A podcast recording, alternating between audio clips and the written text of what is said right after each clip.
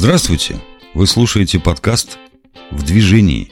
Этот подкаст о танцевально-двигательной терапии, одном из сравнительно молодых психологических направлений в России, о том, как понять себя, людей и мир через движение и танец.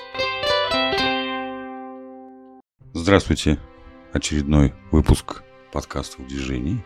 Я опять не знаю, о чем они будут говорить. Они все время от меня тихорятся. Вот. Но у нас опять в студии Галина Ильинец и Ольга Дорохова. Привет, Оля. Привет. Рад тебя видеть. Я готова откликаться на э, слушательский, читательский интерес, клиентский, э, человеческий. О чем бы мы сегодня хотели поговорить с тобой? Слушай, объемы интереса такие большие, что я каждый раз хватаю его за хвост для того, чтобы как-то обозначить рамки и следовать за ним, а не разбегаться как ну, тот же ребенок, да, бежит за кошкой. А, оказывается, тут еще есть собачка. О, а тут еще муравьи. Вот. Тем, Поэтому... Ну, тема движения, правда, большая. Да, правда. А, а особенно, когда ты в нем вообще не очень окей. Вот, опора как-то не так много, поэтому интереса еще больше. Давай я попробую сегодня этот миф, э, который я сейчас услышала, развенчать. Какой? О том, что э, ты не спец в движении. О! Ух, волнительно. Давай. Кажется, мы все немножечко эксперты. Раскрой, пожалуйста. Ну ведь э, движением пронизана вся жизнь. Мы без него не можем жить. То есть сам факт э, существования, жизни, ощущений – действий, которые мы делаем, это все движение. Внутреннее, внешнее. Что значит внутреннее, внешнее движение? Ну, внутреннее это то, что может быть внешне не очень заметно, ну, например, там, как это называть, движение души. То есть ты что-то чувствуешь, в этот момент ты как-то мало двигаешься, например, или замираешь, это тоже часть движения. Ты переживаешь, ты замолкаешь, ты спишь, в конце концов, а внутри тебя происходит движение. Я что, двигаюсь всегда? Всегда. Угу. Так, я знаю, что у нас есть внутренне движущийся, что у нас есть внутренний, внутренний наблюдатель. Угу. Да, это так для меня это как-то про части личности. Угу. А, если я все время движущийся, то когда я наблюдатель? Если мы говорим о том, что появляется наблюдатель, мы говорим про какую-то осознанность. Ну вот, как, э, наверное, немножечко банальная такая мысль э, в психологии, да, что есть сознание и бессознательное. Вот в бессознательном мы двигаемся всегда. Ну, то есть мы вообще в жизни двигаемся всегда. Ну, то есть только мы это делаем иногда бессознательно, иногда осознанно. Вот, наверное, скорее там, где появляется э, наблюдатель, свидетель, да, если мы говорим из практики аутентичного движения слова, понятия, вот там появляется осознанность. Ты себя начинаешь э, находить, замечать, э, ну, давай скажем так, регистрировать, да, какие-то, то есть определять, что ты сейчас в данный момент, какое твое движение, о чем оно. Я возвращаюсь к началу, это как будто для меня степень осознанности и частота этой регистрации – качество и количество здесь появляются как категории. Сколько я наблюдаю, как часто и в каком качестве я могу это назвать. Ну там, условно, э, сколько эмоций я могу определить для себя, да? Да, ну хотя для некоторых людей это не обязательная штука.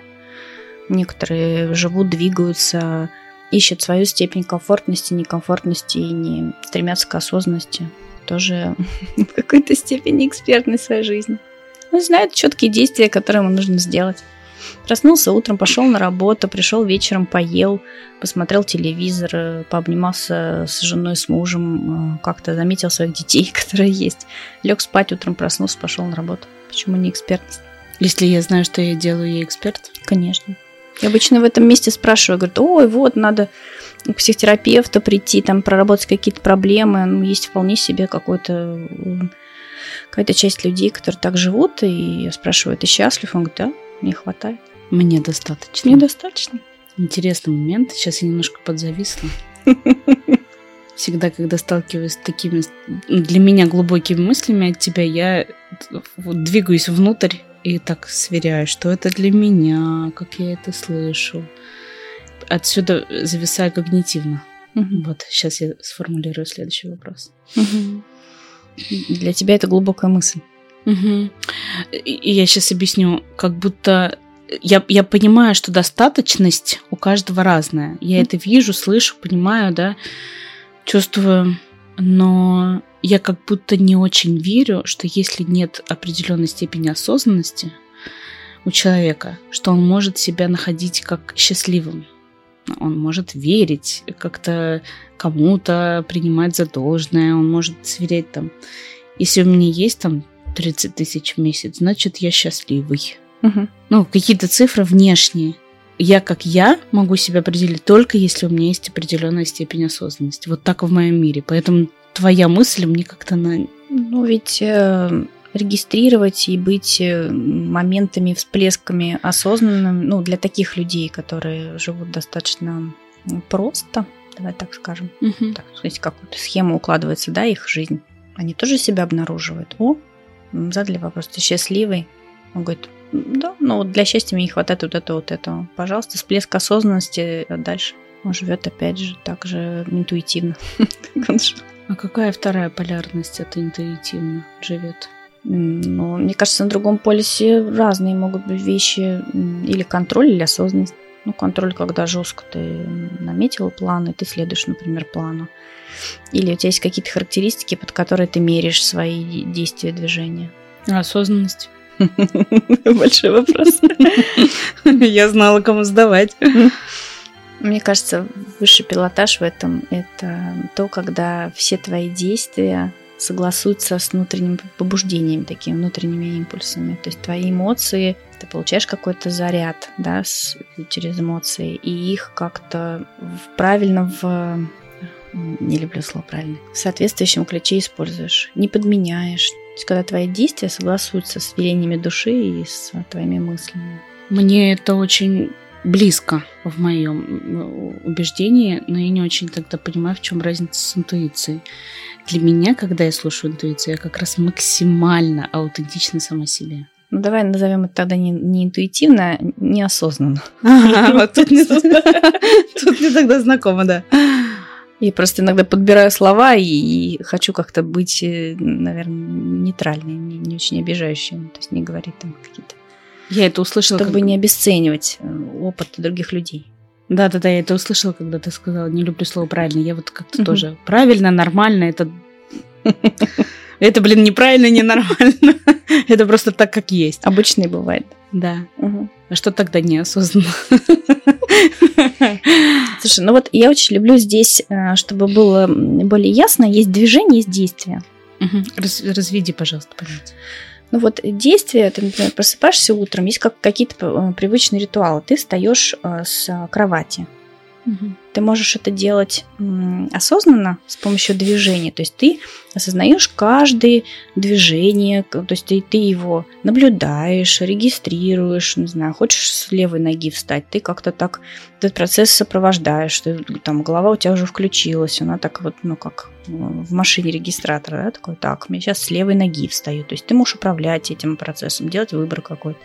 Это движение. А если ты, э, ну, встаешь как встаешь, не очень задумываясь о том, а с какой ноги ты встала, как ты перенесла вес, что с твоей спиной в этот момент, с головой, ну, это, это действие. Это действие. Это действие. То есть, если я действую, я не очень осознаю. Им- Ну, да, им- импульсивно или привычно. Это, это действие. Я вспоминаю клиентский довольно популярный вопрос, который вызывает у меня часто смех. И это да понятно, а делать-то что? Говорит мне человек, для меня это сигнал о том, что я, я это ну, внутрь пропускать не хочу, чувствовать я это тоже не хочу. Мне надо как бы ну, АБЦД. Я Хорошо. на это отвечаю юмористически. Я говорю, «И- идите жить и делайте, что хотите. О, какой хороший можно, вариант. можно разное. Можно действиями жить, можно движениями жить, как, как хотите. Можно сочетать то и другое. Можно я буду пользоваться этим вариантом? Он прекрасен, по-моему. Потому что на самом деле, ну, не для всех, э, ну, например, если мы говорим про терапию или обращение к психологу, ну, для всех людей это вообще может случиться. Потому что ну, есть, есть э, такой базовый принцип, наверное, да, если человек верит, что психика его с э, телом как-то связана. ну, с, теле, с телесной деятельностью, да, то тогда с ним можно в, в психолог разговаривать. Если он не верит в это, ну и пусть не верит и живет себе счастливо и не, не ходит к психологу. Слушай, давай по, про поход к психологу вот здесь остановимся. Давай. Есть разные психологи, разные направления и верования этих самых психологов. Чем отличается сессия, скажем так, говорящего психолога, ну, например, гештальтиста, от э, танцедвигательного терапевта? Я бы тут не фокусировалась конкретно на направлениях. А как? Есть психология, которая тело не учитывает. Это не значит, что в данный момент э, тело не существует. Просто оно не берется в расчет. И тогда мы просто разговариваем, обмениваемся мыслями, иногда чувствами. Это вот эта постановка цели, а бы а Б планы, вот это Да, шаги, идеи, Да, мысли. да. Или про поведение просто разговариваем и все. Да, да, да, да, да, я Ну, понимаю. и берем в расчет тело. Ага. А есть телесные направления, которые берут в расчет тело. И даже если клиенты, ну, например, по первой так пришли, какие-то ну, первые там несколько встреч, мы входим в контакт, знакомимся друг с другом. Клиент э, не обращает внимания на тело, а терапевт обращает. Для него это всегда говорящий язык на дыхание, на движение, какие-то предположения из того, как человек двигается, как он себя чувствует. Я могу не спрашивать тебя про тело, но какие-то вопросы из того, как ты себя сейчас чувствуешь, я могу задавать. То есть я перевожу с телесного на человеческий, и мы продолжаем общаться, ну, особенно в начале. Условно говоря, если я вижу, что человек опустил плечи, я могу спросить, ты сейчас грустишь? Что-то такое? Да. Или как будто вы сейчас практически не дышите, что что-то похоже происходит с Мгм. вами. Мгм. Или когда человек замер, я спрашиваю, что-то сейчас поменялось? Мгм. Что, что, что сейчас с вами? Мгм. Вы задумались или... Мгм. Испугались. Да.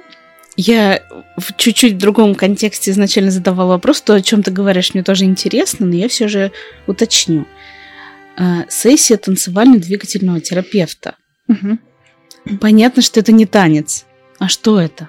Это не танец, а в, ну, наверное, в каком-то таком стандартном понимании, как когда ты приходишь в студию учиться танцевать. Есть учитель, который говорит, для головы у нас есть вот такие движения, такая техника, мы двигаемся вот так, давайте попробуем. Человек пробует. В танцевально-двигательный танец это скорее больше, ну, с одной стороны, язык, с помощью кот- ну, то есть мы, э, человек приходит на сессию, и э, мы договариваемся о том, что на телесный язык мы будем тоже обращать внимание. Не только разговаривать, но и, например, двигаться и какие-то смыслы э, в теле искать.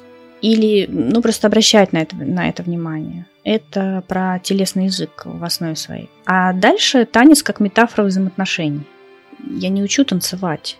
Мы смотрим, насколько э, танец, как взаимоотношения рождаются прямо здесь сейчас между клиентом и психологом, психотерапевтом. И как это в жизни отражается у человека. То есть какую модель он приносит. Каков его танец жизни. Вот. У меня сейчас такая аналогия, я когда училась э, танцам в любительском формате, у нас было мальчиков меньше, чем девочек, и мы а, определенный ритм переходили от партнера к партнеру. И я помню ощущение перемены, когда один мужчина ведет так жестко, что у меня нет права как будто выбора Мгм. сейчас. Другой мужчина совсем не проявляет инициативы, я как будто сама с собой и с какой-то тряпочкой танцую рядышком. Еще какие... Ты про это говоришь? Да. Ну, здесь мы как бы немножечко определяемся, я, я какой человек, ну, то есть кого, кого во мне клиент видит сейчас, и какой танец тогда рождается. Мы обращаем внимание на то, как мы взаимодействуем сейчас. Мгм. А, а взаимодействовать мы можем и словами через рот. Да. Мгм. Качество взаимодействия это уже условие. Ну да, а с какой скоростью, как Мгм. человек инициирует э, Является ли он ведущим ведомым, это то, про что ты говорила. Ну, то есть мы из, из такого э, танца берем какие-то характеристики, качества, которыми мы, собственно говоря, определяем и меряем то, как это в жизни происходит у человека. Создается некоторая модель, которую может потом переносить в... Да. Слушай, Модель и размышления про эту, про эту модель. И про возможный способ, может быть, изменения, если человеку не нравится. мгм. окей. Если мы создаем модель, Мгм. Для меня это некоторые лабораторные условия, в которых, ну вот я с терапевтом поговорила, Мгм. значит, придумала, как я, куда буду уходить. а потом прихожу в жизнь и с этой моделью пытаюсь, ну, как-то применить в жизнь. Да, сначала обычно ну, см- смотрит, о, похоже, это в жизни у вас вот так происходит. Вы Мгм. вот так действуете. Человек наблюдает. Потом он приходит, приносит какие-то наблюдения. Мы смотрим, где ему трудно, сложно. Ну, например, вот как, опять же, на, на твой пример, если опереться, то, например, тебе нравится, когда мужчина ведет, а ты становишься ведомым. Вот ты смотришь, например, сходила на, ну, на, тот же самый, на тот же самый танцевальный класс, и ты говоришь, о, вот одного мужчины я не чувствую, другого чувствую. Я хочу, чтобы у меня в жизни тоже так было. Я хочу создать пару, где мужчина ведет отношения. И? И приходишь и с, с терапевтом танцуешь э, бачату? Может быть, бачату. Ну, я иногда, если какой-то стиль не знаю, же не могу все стили, все стили, например, знать. Я прошу клиента обучить меня каким-то движениям, которые у него откликаются. Я могу тоже учиться каким-то движениям. Он тогда эксперт. Как это красивая Правда же, я же не могу все стили. Но человеку нравится именно это направление. Слушай, у меня как будто сейчас э, еще од- одна дверь открылась, как у Алисы в домике. И Типа, и так можно, боже мой! Смотри, э, сейчас я немножко возбуждена, потому что для меня это восхитительно прекрасно. Значит, я хочу так, я тогда прихожу с терапевтом и учусь уже сразу опыту, который мне нужен. Да. А, ну, а если мне там нравится мужчина, который тряпочка, он же не научится в этот момент. Кто? Мужчина? Ну да. Только что у нас нет цели в терапии научить кого-то другого. Угу. Более того, ну, есть такой принцип, что если мы ну, про кого-то другого э, говорим, или, например, мы пришли с запросом «я хочу, чтобы этот мужчина на мне женился», или э, «я хочу, чтобы моя мама начала вести себя вот так, вот так, вот так», это не работает в терапии. То есть мы Да. все время переводим, ну, так, переводим, возвращаемся на самого клиента. То есть, что в жизни он может внести в отношения, чтобы как сообщить партнеру, что, например, что-то не устраивает, или предложить что-то сделать, да, пойти на те же танцы и вместе потанцевать, вот это является основным. Вот, да, это то, что хотела услышать.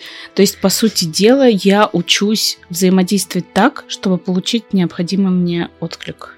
Ну, или Да, иметь шанс получить его. да, вести диалог.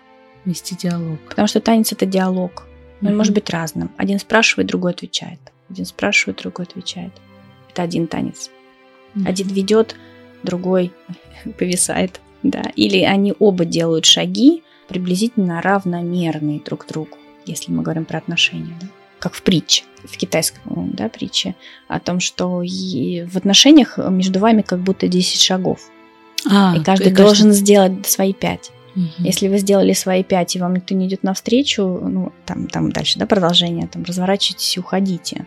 А некоторые, ну, продолжают танцевать. Это тоже способ. Мгм. То есть, по сути дела, если я в контакте с танцевально-двигательным терапевтом, то я сразу получаю опыт взаимодействия, да вообще не, не только взаимодействия, всего, в общем-то, сразу и прямо в моменте, и, и он у меня уже есть. Ну, вообще в терапии ты получаешь опыт, да. Если мы подключаем тело, то для меня это более широкий, глубокий, объемный опыт. То есть, если мы просто разговариваем про какое-то явление или, или факт поведения, нужно его потом взять и пойти в жизнь а, жить, двигать, да, продвижение. Это. Начинали мы с этого, да. А, и там я тогда как эксперт своей жизни остаюсь немножечко один на один. А вот с терапевтом, а, если мы ну, двигаемся или обращаем внимание на тело, мне кажется, что этот опыт случается, вот он прям начинается уже на сессии. Я очень люблю этот пример. Человек хочет, э, не знаю, уйти с работы. И какое-то количество времени мы сидим и разговариваем. А что, какие причины, а что его не устраивает, какие чувства собираем и так далее. И остается как будто вот ну, последний шаг. Взять и уйти с работы. Ведь это же шаг. И когда ну, мы более-менее собрали картину, я прошу человека встать и э, сказать, вот сейчас вы будете выходить из кабинета так, как э, вы бы, например, ну или я предлагаю какую-то дверь, там, переходное пространство, вот как бы вы уходили с работы. И это подчас становится самым сложным. И вот этот опыт начинается именно в этот момент, когда он осознанно начинает делать свой первый шаг ухода с работы, если он действительно решает. Он может сказать нет. Похоже, что-то внутри меня не дает мне двигаться. Это восхитительно. Здесь немножко понятно про как как движение. Ну, то есть, если мы встали и мы уже двигаемся, мы подключили движение, начинаем что-то про него осознавать, это уже опыт. Я в последнее время э, с девушками, с которыми давно работаю, часто шучу в, в сессиях. Ну, вот как-то я стала использовать этот способ тоже.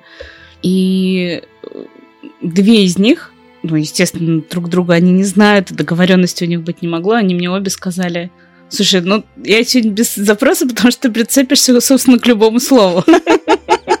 Я тебе сейчас просто расскажу, а ты там, ну, какое слово тебе не понравится. И сегодня, например, я прицепилась к слову «нормально». Мы его раскрывали. Всего одно слово, хотя говорили час. И я сейчас слушаю тебя, и буквально любое движение, то, как я сейчас потерла нос или переступала ступнями, ведь любое движение можно раскрыть и что-то о нем понять. Давай, но каким-то словом называется. И тогда, если у меня вообще край какой-то, если я буду, ну, буквально каждое движение, оно же и, и может быть и внешним, то, что я сейчас показываю тебе, да, и внутренним. Ограничений нет, есть богатство. Это потрясающе. я, я, я делаю так. Поднимаю лапки. Раньше меня часто приглашали в э, сообщество мам, mm-hmm. да, и выступать в каких-то таких тусовках, где мама с детьми. И я рассказывала, я очень любила рассказывать про то, как можно играть с детьми без игрушек. И одна из идей, которые, ну, за которые мамы потом ну, как-то возвращались и говорили, что вот мы услышали идею, она была какая-то такая для нас как будто немножко далекая, но наблюдая это в жизни и начиная играть с детьми без игрушек, а как может с детьми играть без игрушек? А с помощью тела. Вот, э, они находили в этом какое-то богатство. Я прям говорила, у нас есть две руки, это же как огромное богатство, 10 пальцев. И на ногах тоже есть 10 пальцев. И к этому ко всему можно создать интерес и играть с этим. А я опираюсь сейчас на опыт э, сейчас не, не только в моменте, но сейчас то, как я сейчас живу. Такой э, промежуток моей жизни, который как-то объединяется в моем ощущении. Э, очень опираюсь на опыт в аутентичном движении. Угу. Я замечаю то, сколько мой ребенок говорит без слов, угу. то, сколько он использует в речи, используя свое тело. Угу. Он удаляется или приближается, он хочет от меня откусить, или он хочет мне добавить. Угу. Он хочет в меня или из меня, mm что он хочет. И, собственно, это как минимум первый, ну, там, очевидный вопрос, скажем так, что он хочет. А ведь это еще и про нас, а ведь mm это еще и про тот мир, который он вокруг себя видит. mm То, какие игрушки он выбирает, то, как он с ними взаимодействует в том числе. mm но это не всегда же игрушки. Это и палки, и песок, и самое ценное дорогое. Палки и песок это ведь тоже игрушки и буквально самые ценные на мой вкус. Ну да, это он берет материалы жизни. Я считаю, что задача ребенка стать взрослым. И тогда вообще сами игрушки, ну как это... Задача взрослых тоже стать взрослыми ну, взрослее, я надеюсь, чем, чем хотя, хотя бы, чем ребенок. Ну, просто правда, тогда игрушка сама по себе становится бутафорией, ну, каким-то отражением, чем-то. Это незаменимая стадия а, в развитии человека, когда он манипулирует с предметами. Если человек не манипулировал с предметами в достаточной степени, он не может перейти всецело в категорию взаимоотношений, постичь категорию взаимоотношений в полной мере. Например, мужчина, э, вырастая ну, в таком солидном возрасте, может считать, что женщина его любит только за то, что у него есть там, большое количество машин, денег и красивых домов. Это откуда это ноги растут? Он подменяет вещами какие-то категории отношений. А, ну да, ну при чем тут игрушки тогда? Для, и для меня это было про то, что если я не заслужил, я недостоин. То есть это типа, ты сегодня плохо себя вел, сегодня не будет конфетки. У меня есть гипотеза, что это может, ну как раз это и лежит из э, вот этих материальных, объектных э, историй в отношениях. А как, как могло бы быть с этим мужчиной в детстве? Ему могли не покупать машинки. А, потому он что покупает их себе сам. И он этой категорией э, заменяет любовь. любовь, симпатию, удовольствие и так далее. Или, например, для человека не, не становятся важными отношения, является важным то, сколько вокруг него э, больших игрушек. Ну, когда это, например, одно жилье, да, ну, то есть как, как необходимая какая-то вещь, ну, там может быть и красота, и достаточно свободы, и простор и так далее. А когда это бесконечное обилие предметов, я бы смотрела туда, где человек играл в игрушки. У меня есть пример, когда я в работе взрослым женщинам говорю, даю задание, купи себе куклу. Это становится очень э, трогательным актом, который мы обсуждаем на нескольких встречах. Хм. Более того, взрослые женщины иногда не могут купить себе куклу. Почему? Имея достаточное количество денег для этого, например. Э, нет внутреннего разрешения, права? Да. А потом это же целая история взаимоотношений, которая внутри раскрывается, как ты купил эту куклу. Причем она одета. Хочешь ли ты купить ей одежду? Это про действие движения как будто. Да. И это про отношения. Это символически вот эта стадия по, по манипуляции с предметами, это как подготовка к спектру ну, взаимодействия в отношениях. Дальше с живым человеком, с живым существом. А где баланс? Баланс есть всегда, мне кажется. Есть большая тема, да. Э, на самом деле наша психика, я очень верю, она приспосабливается всегда и всегда ищет баланс между материальной сферой, между отношениями. Вот. Э, важно, ну, если у человека есть страдания в этом, значит, у него ну, как-то такой дисбаланс. Можно это заметить и все равно... Но ну, мне кажется, что психика все равно ищет баланс. То есть она не просто так заменяет отношения какими-то предметами, объектами. Не просто так. Вот он, вот, вот он тебе баланс. Образовалось пустое место. Где-то не хватает, вот оно таким образом там рождается. В этом баланс. Я сижу и сразу вспоминаю, где моя кукла. У меня просто была одна моя любимая кукла, которая жива до сих пор. Должна быть. Я надеюсь, моя мама не выбрала обойтись не как-то. Ну, как-то очень бережливо. И с куклами тоже. Да, кстати, про предметы. Я вовсе не говорю о том, что эту стадию нужно как-то проработать и вообще ни, никогда не это. У меня тоже есть кукла моя, э, одна из первых любимых, она до сих пор стоит в коробке, очень бережная, и это вообще как-то отдельный такой трофей, который я периодически достаю в определенных эмоциональных переживаниях, разглядываю, глажу ей волосы, ну, то есть это какой-то такой и воспоминания, с одной стороны, и способ переживать некоторые состояния. Это что-то очень важное, ценное. И с детства это то, где я касаюсь внутреннего ребенка. Это тоже важный, ну, важный момент. Это могло так прозвучать, что как бы ну, взрослым дядям надо научиться доиграть машинки и не покупать такое количество машин. Да пусть, пусть будет так. Кому-то и так важно. Ну, для меня, ну вот в, в этом контексте про внутреннюю свободу. Угу. Если я свободна от этой куклы или машинки, то я имею право иметь их миллионы, если я свободна, если я могу выбирать. А если у меня нет выбора, и единственное, что обеспечит мне с... чувство там спокойствия или еще чего-то, угу. радости, угу. только машинка, то это не свобода, и тогда я бы, я бы это принесла в терапию. Угу. Ну, такая ложная сверхценность. Угу. Кажется, что если ты потеряешь огромное количество, ну, не знаю, там, имущества, бизнеса, отношений, ты перестанешь существовать. Угу. Нет, ты остаешься своим телом, своими эмоциями, своими способностями, то, что есть внутри, своим внутренним движением. У меня остался какой-то внутренний вопрос, я его пытаюсь сформулировать. Опять меня возвращает в то место, где я могу быть счастлива, не понимая, не осознавая, вернее. Угу. Тебе кажется, что категория счастья это обязательно осознанная какая-то? Давай я сейчас прям очень как я мыслю вслух. Рождается ребенок, у него самосознания нет. Он формирует его приблизительно к трем годам. Он находит себя «я есть». Угу. Дальше он как-то развивается, живет и, и здравствует. И, на мой взгляд, без «я есть» невозможно выбирать. И с чем-то же должны свери- свериться, чтобы выбрать. Угу. Ну, это мой, моя вещь, не моя. Подходит мне, не подходит. Это моя ценность или нет? Ты что-то поняла про мой вопрос? Помоги мне. А, ты задаешь вопрос из той точки, где твое я есть, находится в твоем теле, в твоей душе и так далее. Да, и для меня важный параметр здесь самосознание.